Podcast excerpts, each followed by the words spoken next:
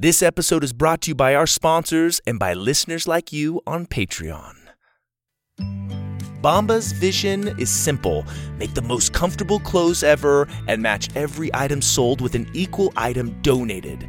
So when you buy Bombas, you are also giving to someone in need. Bombas has designed their socks, shirts, and underwear to be the clothes you can't wait to put on every day. The Webb family over here has used them and we love them. They're comfy, fun looking, and come in family packs, which is awesome. I've never seen that before. I use my Bombas socks when I go on runs and they're extremely comfortable. Everything they make is soft, seamless, tagless, and has a cozy feel. And the Bombas t shirts are made with thoughtful design features like invisible seams, soft fabrics, and perfect waist so they hang just right. And did you know that socks, underwear, and t shirts are the three most requested clothing items at homeless shelters?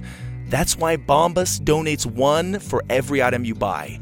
So far, Bombas customers like you have helped donate over 50 million items of essential clothing. Go to bombas.com slash purple rocket and get 20% off your first purchase.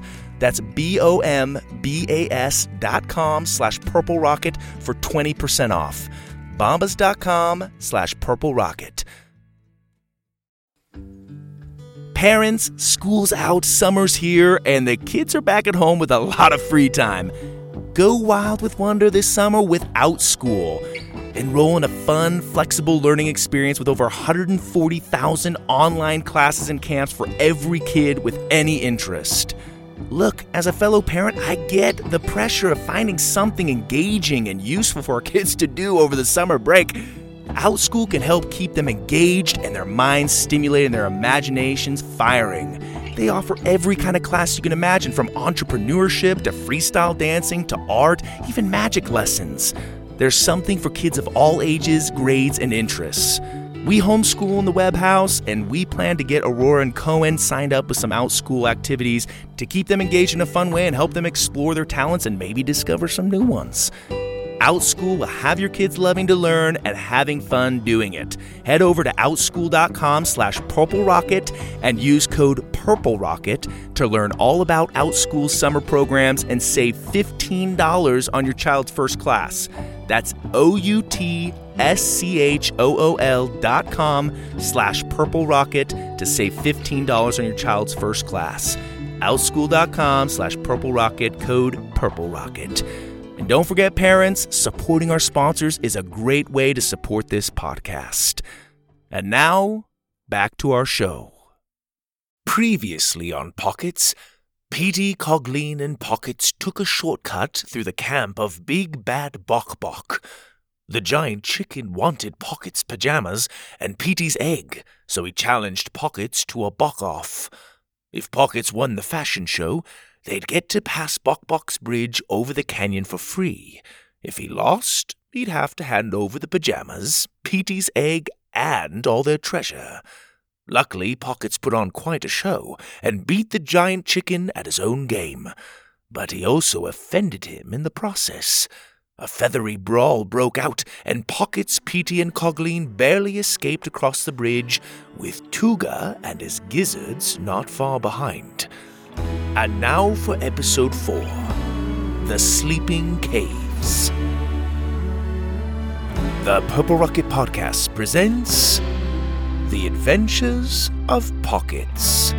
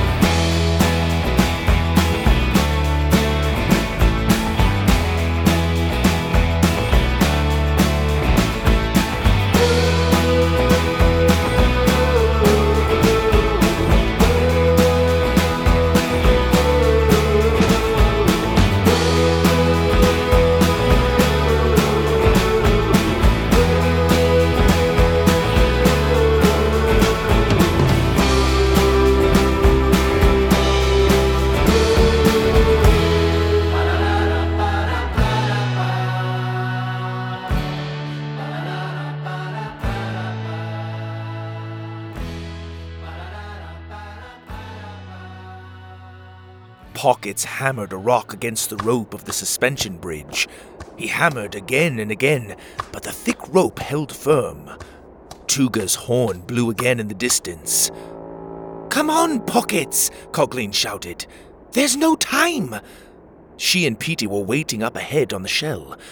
Pockets glanced over his pajamas for the tenth time. No matter how hard he tried, he just couldn't think of any way to cut the bridge down with the trinkets he'd brought. Blast! If only I'd brought my pocket knife! He was about to turn and run back to the shell when he got an idea. He pulled the glue stick from his pocket and started rubbing glue all over the bridge planks. What are you doing? Petey said. Are you working on a craft without me? Why on earth would I be working on a craft right now, Petey? Pockets growled, rubbing as fast as he could. Petey shrugged. Dunno. Maybe to take your mind off things. I like to knit when I'm stressed. Petey, honestly. Watch the attitude, Cogleen barked. Pockets took a deep breath and tried to calm his temper. I'm making the bridge sticky, he said in a slightly calmer tone. The glue's not strong enough to make their feet stick, but it will feel gross and uncomfortable under their feet. They'll want to stop to get it off. Might buy us a little time. He finished covering the last plank with glue and then ran back to the shell. With a whip of the floss reins, the crabbies snapped to attention and pulled them further down the path. The sun was setting. Oranges, pinks, and yellows streaked across the sky. The colors dimmed as the shell rolled up to the caves just before nightfall. It was too dark to make out much detail of the caves. There were three of them, rounded, covered in grass, trees, and moss on the top, craggy, overgrown, and uninviting. There was some healthy debate as to which of the three caves they should choose, but in the end they decided on the one on the right, since Petey started waddling into it. We should camp here for the night, Cogleen said, once the shell had been dragged deep into the cave. Tuga's known to need his beauty sleep. He'll likely camp in Bok Bok's village for the night. In the morning, we can continue deeper into the cave and out the other end. Petey looked around at the dark cave nervously. How we know it's morning? Coggers always know the time, Cogleen assured him. It's one of our duties in Yondra, to keep the time. She looked over at Pockets, who was hitting two rocks together next to a crayon. What are you doing? I'm getting us some light, Pocket said, and again he smashed the rocks together. I almost have it. A couple more hits, and a spark caught the crane's paper on fire. The waxy tip lit like a candlestick. Holding it up, he let some of the colorful melted wax drip into a puddle on his old watch, and then pressed the crayon candle onto it. After a few seconds, it stuck straight up on the wristwatch. Pockets held up his new wrist light to show the others and smiled. See? Light. Neat, Petey said, and his voice echoed through the cave. It'll be nice to have some light. I don't much like the dark. He glanced around and squeezed his egg tight. He gave it a repulsed sniff and held it away. oh, yes, this youngin's a stinker. Smells a lot worse than usual. Platypus babies are stinky, but even for us this is early. He gave it another sniff, and then plugged his nose. Oh, smells like eggs. That was a quick change, Cogleen noted. Are you sure it's okay? Oh, yeah, it's fine. I can feel it moving around in there. It is much warmer than usual. Sometimes it gets really hot. I may be sitting on it too much. He looked at his egg. Am I sitting on you too much, baby? Is Daddy keeping you too toasty? He held the egg against his cheek and waited. Ah, it swirled around twice. That means yes. I'll give it a little more space. Not a bad idea, Pockets agreed. He held up his watch and turned around. Now that there was a little flickering light, some of the cave's surroundings came into view. Water dripped down the slimy, wet rock walls. Vines coiled down and across the floor. There were a few pools and a little stream that curved away into the darkness. The stalactites and stalagmites were curved like fangs, and there were faint chirping sounds overhead. Petey gulped. I think I'm going to stay in the shell. Does that sound good to you? He asked the egg. Two flips. A definite yes. Nonsense, Pocket said. Let's have a look around. It's not every day you find yourself in a cave like this. It's beautiful. Pockets looked around in awe. I wouldn't mind having a look, Cogleen said. I've only heard of the caves, and now that I'm here, it'd be silly not to explore a bit. I've heard crazy stories, but. She looked back at Petey, who was practically shaking. I'll save those tall tales for another time. Petey squeezed his egg tight and mumbled. It's okay, sweet pea. I gotcha. Daddy's here. You either come with us or stay here in the dark with the crabbies, Pocket said, pointing to his crayon candle. Petey looked back at the giant crabs, who were groaning and complaining about everything. All right, I'm coming, he finally said. But I'm warning you, when I get lost, I make a very unsettling crying sound. Pockets was intrigued. Let's hear it. Petey let out an obnoxious moan that echoed through the cave.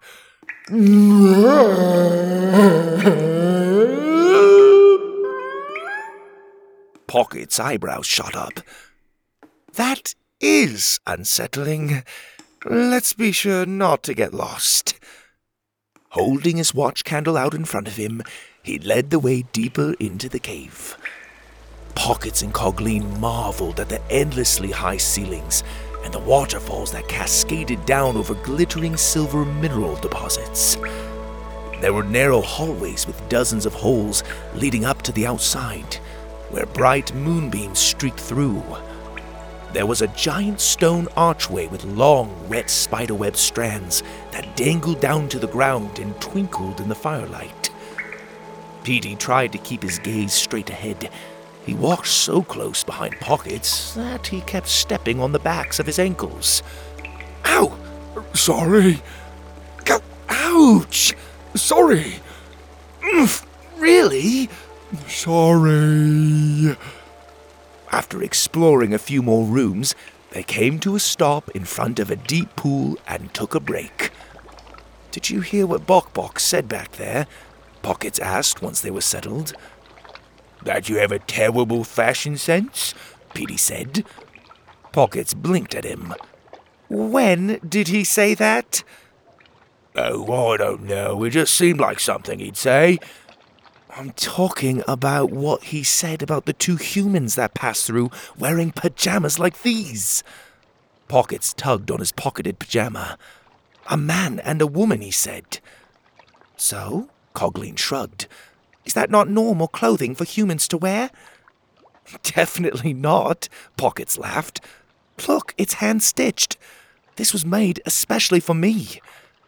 By whom? Petey asked. Pockets pointed at him. Exactly. I don't know. What if it was these people from Beyondra that Bok Bok mentioned? I washed up on an island when I was little. My Otis scooped me up and cared for me, but he never found my parents. What if these pocketed pajama people. What if they're. your parents? Cogleen finished. Pockets nodded. Then we gotta find him, Petey shouted, and then gasped with realization. we can both be reunited with our families. It'll be a family reunion. Petey was finally starting to look like his chipper self. We're in no hurry, of course, Pocket said. We can visit this Beyondra after we've completed the king's special quest. And after we find my wife and eggs, Petey added. And after that, Pockets agreed. But if I don't at least try to find them after all this, I'll always wonder. He gazed into the flickering light of his crayon candle. Melted wax dripped down the sides and pooled around the watch. Isn't this Otis your parent? Cogleen said. Otis? No, he isn't my parent. He just takes care of me. Does he love you? Pockets chuckled.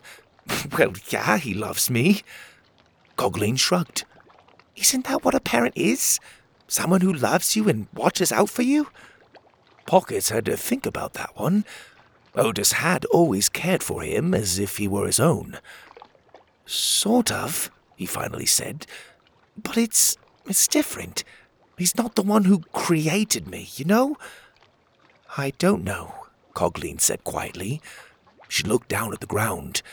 I don't have anyone that would even resemble a parent. But I saw Cogger families back in Cogtown, Pocket said. Surely you have someone. Cogleen shook her head. I was different. I wasn't created to be in a family with parents, grandparents, or siblings. I was created for a specific purpose to open the castle gate. A cog key is created and then expected to serve only that purpose. But you've already done more things than that, Petey noted. Yeah, Pocket said. You helped save your people from Tuga. Perhaps, Cogleen said sadly. Or they have been recaptured and are under Tuga's control. We may have only saved ourselves in the end. She let out a long sigh. and while I'd love to have a supportive family behind me, I must do my duty alone. Pockets felt bad for the little metal girl. He could only imagine how lonely it'd be not to have someone to come home to. We can be your family, Petey said. You can be an auntie to me egg. Cogleen smiled. Thank you, Petey. You have a good heart. Not as good as my wife. I can't wait for you all to meet her. She's the most wondrous creature in the whole world. On the day we had our eggs, she finished making these ridiculous little round outfits. I says, Oi, why are you making them so round? You betting we're gonna have some fat babies? And she says, I'm making 'em for the eggs. Petey smiled and stroked his egg. She was taking care of 'em even while they were still in the shell, treating 'em like they were already hatched. Pockets put his hand on the platypus's shoulder. We'll find him, Petey. I know it. Petey smiled and his big innocent eyes shone in the candlelight. I know. I can feel it in me bones. Cogleen rubbed her metal chin. Where did you and your wife live before getting split up, Petey? Petey scrunched up his face as he thought. Hmm, you know, I can't remember. What do you mean you can't remember? Pocket said. I mean, Petey's eye twitched as he thought as hard as he could. I really can't remember. I remember moments together, lots of happy moments, and then the storm. Most of my memories before it were getting blurry. Pockets could tell that this sudden revelation was quite upsetting for the platypus. I'm sure your wife will know the way home, he assured him. But deep down, Pockets had his doubts. He was hopeful they would find her some day, but if she was anything like Petey, she too probably didn't know the way home. He observed the platypus's sad expression and could only imagine how he felt being separated from the rest of his family. He had to be worried sick. Pockets remembered how Otis used to teach him that the secret to feeling for others is to try to remember a time when you felt something similar. P, he'd said, if you ever see someone hurting, try and think of a time that you were hurting too. A time when you'd fallen down and got banged up. A time when you felt lonely a time when someone made ye feel bad. Pull up that feeling, and ye'll be able to understand that person better. Remember that, boy. Pockets remembered. He thought back on a time when he and Otis were separated. They'd run out of fish on the shorelines of Split Rock. The five fishing pole gadget Otis had created kept pulling in nothing but seaweed. So Otis packed a bag, gave Pockets a hug, and set out on a rowboat to find more food at sea. Before he left, he'd said, See that sun on the horizon, Pockets? Pockets wiped a tear and nodded. Well, don't stare at it, lad. I'll be coming back from that direction, where the sun sets. If ye ever feel lonely while I'm gone, just glance out at the sunset and know that I'm out that way, and I'll be back. I love ye. Pocket smiled to himself in the cave. He had done as Otis had said, and he had come back not too long after, sailing ashore with the sunset on his back. You should tell us about your wife every night, Pockets told Petey. It might help you get through the hard parts of the journey. Petey smiled big. I'd like that very much. Cogleen noticed something in the deep pool in front of them. What is that down there? The look on her face made Petey jump and hide behind Pockets. Pockets got to his feet and held his crayon candle over the dark water. I can't tell, he said. Here. He took the mirror out of his pocket and reflected the candlelight off it and aimed the light at the objects in the water. They're chests, Cogleen said with surprise. Treasure chests? Pockets whispered. He stared down at the open, empty chests at the bottom of the pool. There must have been a dozen of them. But where's the treasure? Petey said, summoning the courage to step out from behind Pockets. I wonder what else is down there, Pocket said. Unsatisfied with his limited view, he emptied his pockets but held on to a piece of gum. He broke off the top of the crayon candle and started chewing the gum. What are you doing? Cogleen asked, looking him over. Pockets held up a finger and then made his one crayon candle into two and handed one of them to Cogleen. After several more chews, he blew a big bubble, poked a little hole in it, and quickly stuffed the candle into the bubble and sealed it shut. The result was an impressive little bubble light. Ooh, pretty, Petey said. Can I have one? No, Pocket said. Stay here and don't play with the trinkets. I'll be right back. Without warning, he dove into the water. Pockets! Cogleen shouted. She and Petey watched as Pockets' little bubble light sunk deeper and deeper under the surface. Down below, Pockets held out his light and swam towards the chests. When he reached them, he looked around. Everything was sort of blurry, but he could make out enough to know that the chests were empty. Next to them, he saw hundreds upon hundreds of woven baskets. They too were empty. He wasn't down there long before the urge to take a breath was too much. With a hard kick, he pushed off the bottom of the pool and swam to the surface. What'd you find? Cogleen said, relieved to see him emerge in one piece. Nothing, Pocket said, hopping out of the pool and shaking the water off his pajamas. One by one, he put the trinkets back into his pockets. A whole lot of nothing. Just a bunch of empty chests and baskets. Baskets? Cogleen's gears raised an eyebrow. What would a bunch of empty baskets be doing at the bottom of a pool in a cave? Petey broke the silence with a gasp. Maybe it's a wishing well. And, and people brought their offerings in baskets. Ooh, ooh, ooh, ooh, I'll be right back. He turned to leave, but then stopped himself. Could you maybe come with me? I could use some light. Cogleen looked back at Pockets, who shrugged. Let's make it quick, she said. Pockets waited for them to come back, and when they did, Petey was carrying an armful of treasure. The platypus headed straight for the pool. Pockets sprang in front of him. Whoa, whoa, whoa, whoa, where do you think you're going with that? I tried to stop him, Cogleen said, running up behind Petey. What's it look like I'm doing? I'm making an offering. You can't just look at the water and make a wish. You gotta throw something in. You can't just throw a bunch of our treasure away, Pocket snapped. They could feel himself getting hot. Here, throw my quarter in for all I care. He took the quarter out of his pocket, but as he did, Petey tossed the load of treasure into the deep pool. No! Cogleen yelled. Petey! Pockets growled. Petey folded his arms and looked at them. The bigger the offering, the bigger the wish. And my wish is awful big. His voice cracked on the last words.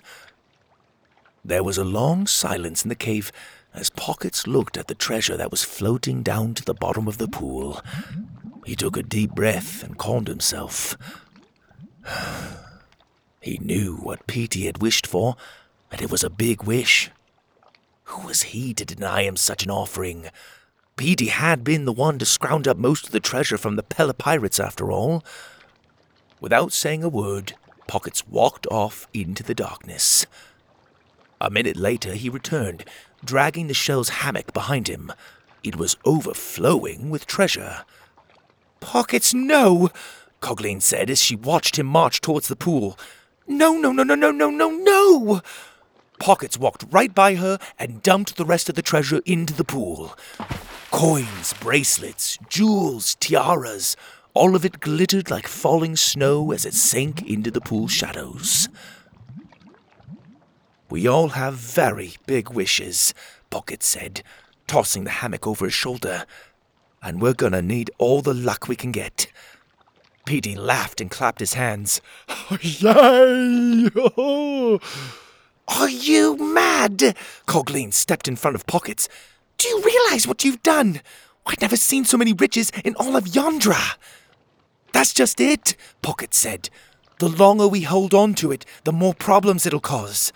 Everywhere we go, we'll be worrying about protecting it. And every time someone finds out about it, they're willing to do anything to get it from us. We're better off without it. He gave the little metal girl a pat on the shoulder and walked past her, whistling and holding a smaller crayon candle out in front of him on his watch. Petey followed after him and left Cogleen standing by the pool, dumbstruck. Is everyone from Beyondra this crazy? she muttered. That night, they camped out in the shell. Petey slept in the hammock. Cogleen took the corner and made a little nest of blankets to sleep on. And Pockets, he spent the night sleeping in the curve of the shell opening. He wanted to keep a lookout in case Tuga and his gizzards, or anything from the caves, tried to wander into their shell while they slept. Eventually, he drifted off to sleep to the dripping sounds of the cave, thinking about their big wishes and the offering they'd made at the pool. Pockets awoke the next morning to Cogleen poking him with a little metal finger. Wake up, boy, she said. My gears are telling me it's morning. Pockets rubbed his eyes and sat up. What's that smell? He sniffed the air and grimaced. Oh, it's putrid. It's been like that ever since I woke up, Cogleen said, waking the crabbies who were groaning and waving her away with their claws. There's a rank gust of wind blowing through the caves. We better get going in case a storm's blowing through and the caves flood. What's that? Petey said, pointing down towards the cave entrance. They could see a distant reflection of light blinking on and off every few seconds. Something's happening outside, Pocket said. Come on! He, Cogleen, and Petey ran to the cave entrance and skidded to a stop as it came into view. The wide cave opening was moving up and down, accompanied by a strange, deep moaning sound that carried on the rank breeze. Pockets could feel the vibrations up and down his back.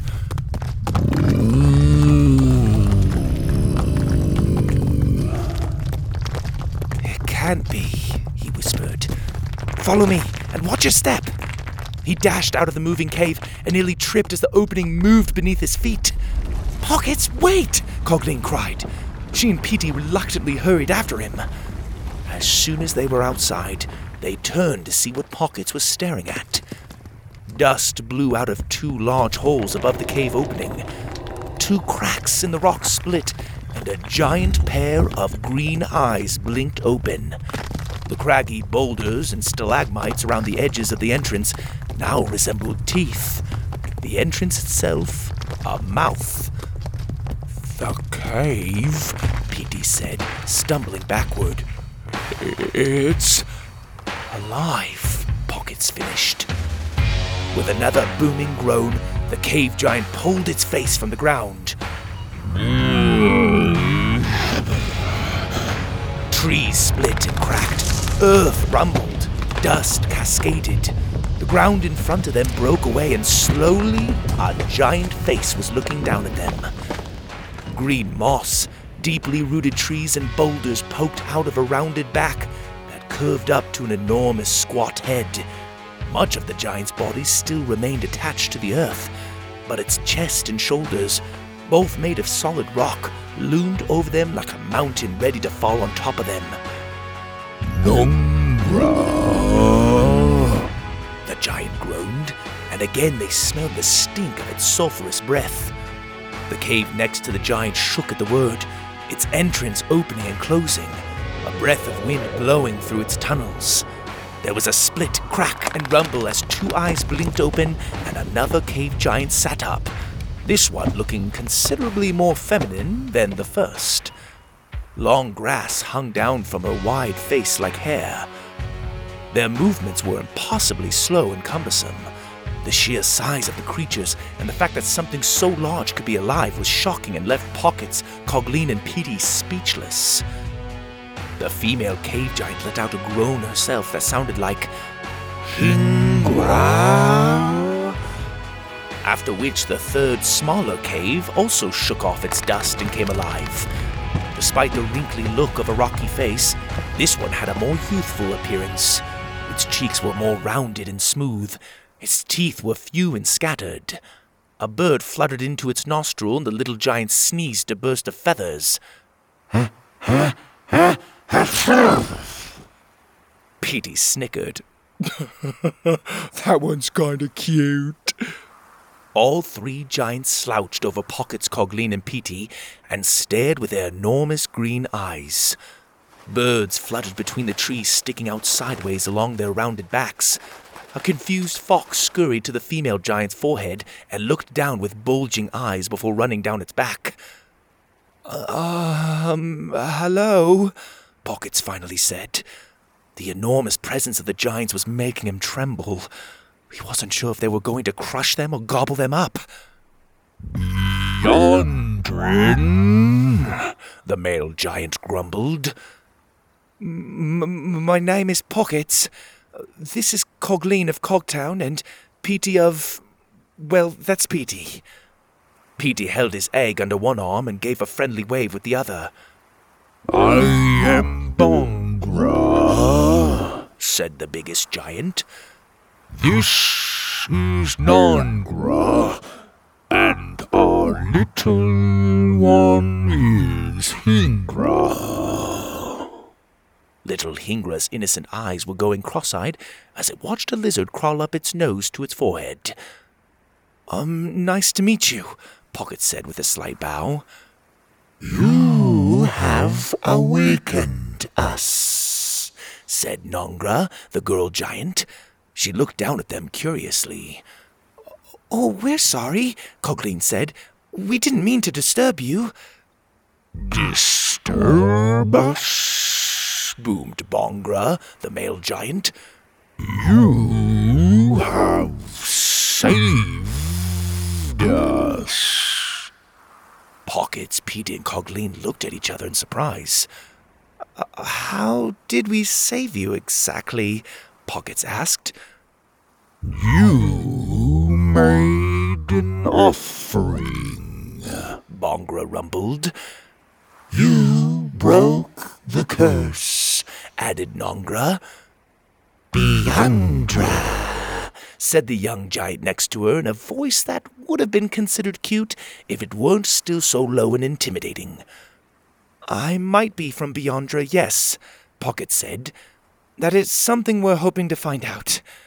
But first, we seek an audience with the king. The king? Bongra sat up a little more, and the rock somehow turned above his eyes, creating a rocky scowl.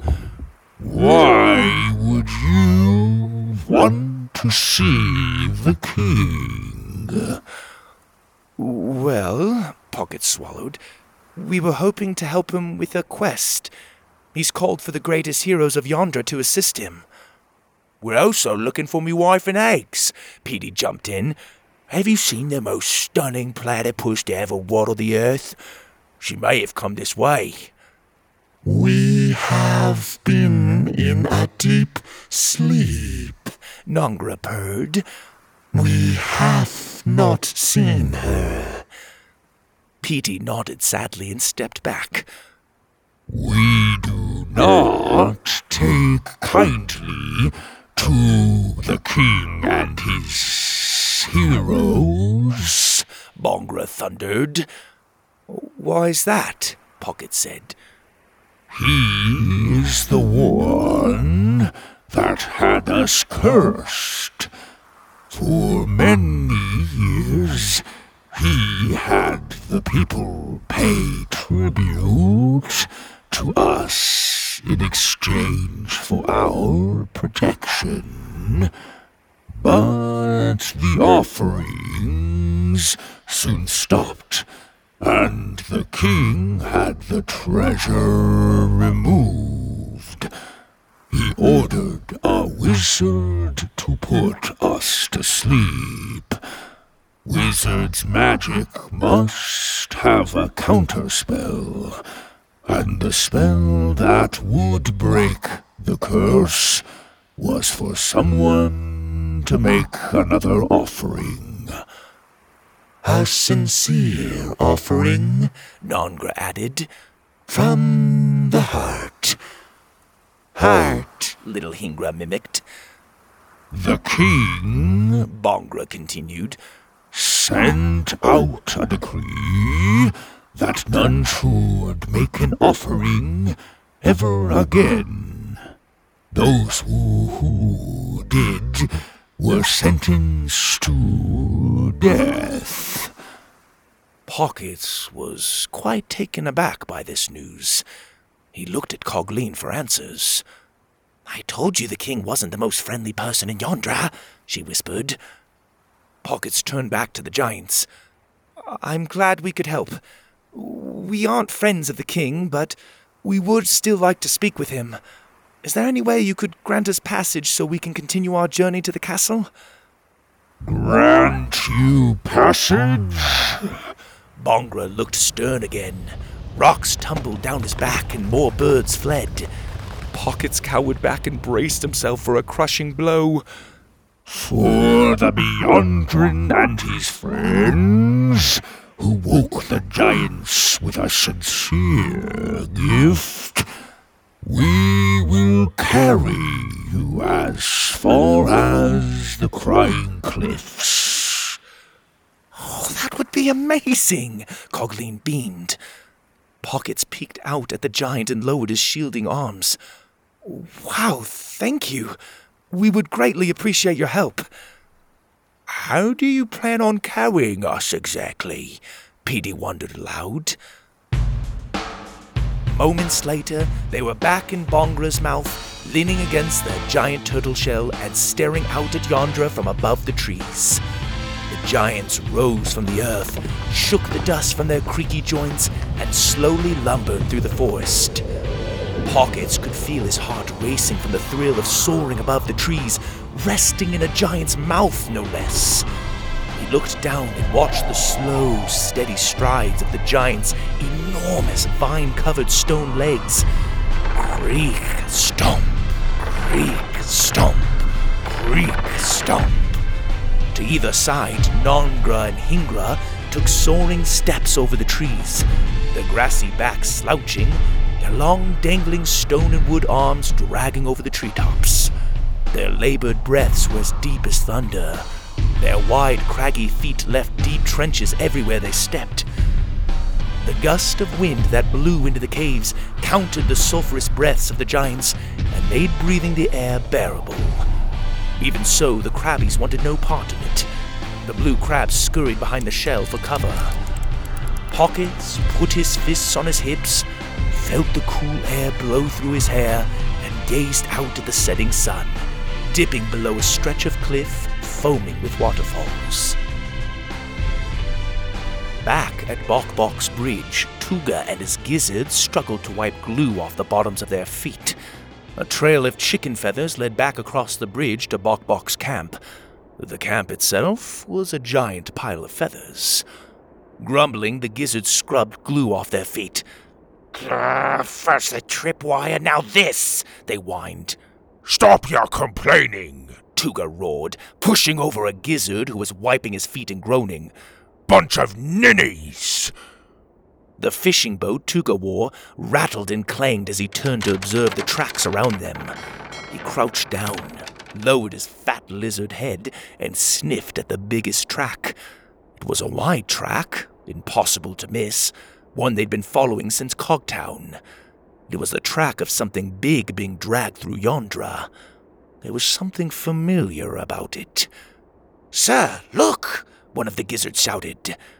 Tuga snarled and got to his feet. As his scaly eyes followed where the gizzard pointed, they widened. In the distance, over the treetops, three giants were slowly walking away. Tuga's face sagged. Impossible.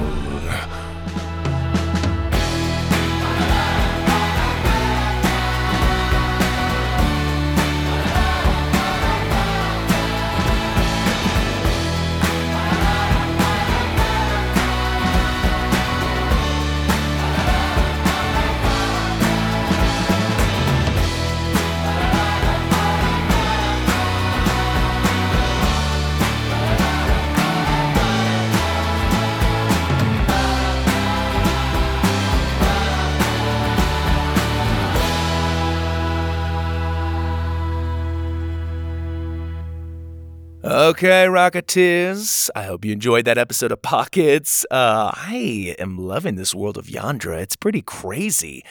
I'm having a lot of fun exploring it with you guys. Uh, I want to thank my mom, Roxanne Webb, for looking over the story with such short notice, and Jeremy from HarmoniousIdeas.com for his help editing the audio. And I want to give a very special shout out to some of our patrons Jackie and her kids Joe and Abby, thank you so much for listening. I hope you're liking where Pockets is going. I also want to shout out Jasper, Arthur, and Aurelia, who live in San Francisco. I know you guys loved the Candy Cobbler and you're big fans of movies and Lego. I mean, you guys have some pretty cool interests, I have to say, when I heard about you. So, Jasper, Arthur, and Aurelia in San Fran, thank you so much for your support and for listening to the show. I also want to give a big thank you to Elliot and his mom, Tiffany. And lastly, six year old Margot and her mom, Elizabeth. Thank you so much for your support. Margot, it sounds like you have a pretty amazing impression of the Jolly Leafer from Winglings. I'd love to see a picture of this vision of yours, the Jolly Leafer. I love the Jolly Leafer. If I could have a Jolly Leafer treehouse in my backyard or like a big pirate ship with like the giant leaf sail, how cool would that be? Like rope bridges going to like different trees and platforms, like a like a, a zip line. Oh man, like different layers of nets that you climb up higher into the trees. All right, I'm gonna get crazy here. I'm gonna get crazy because I want that now.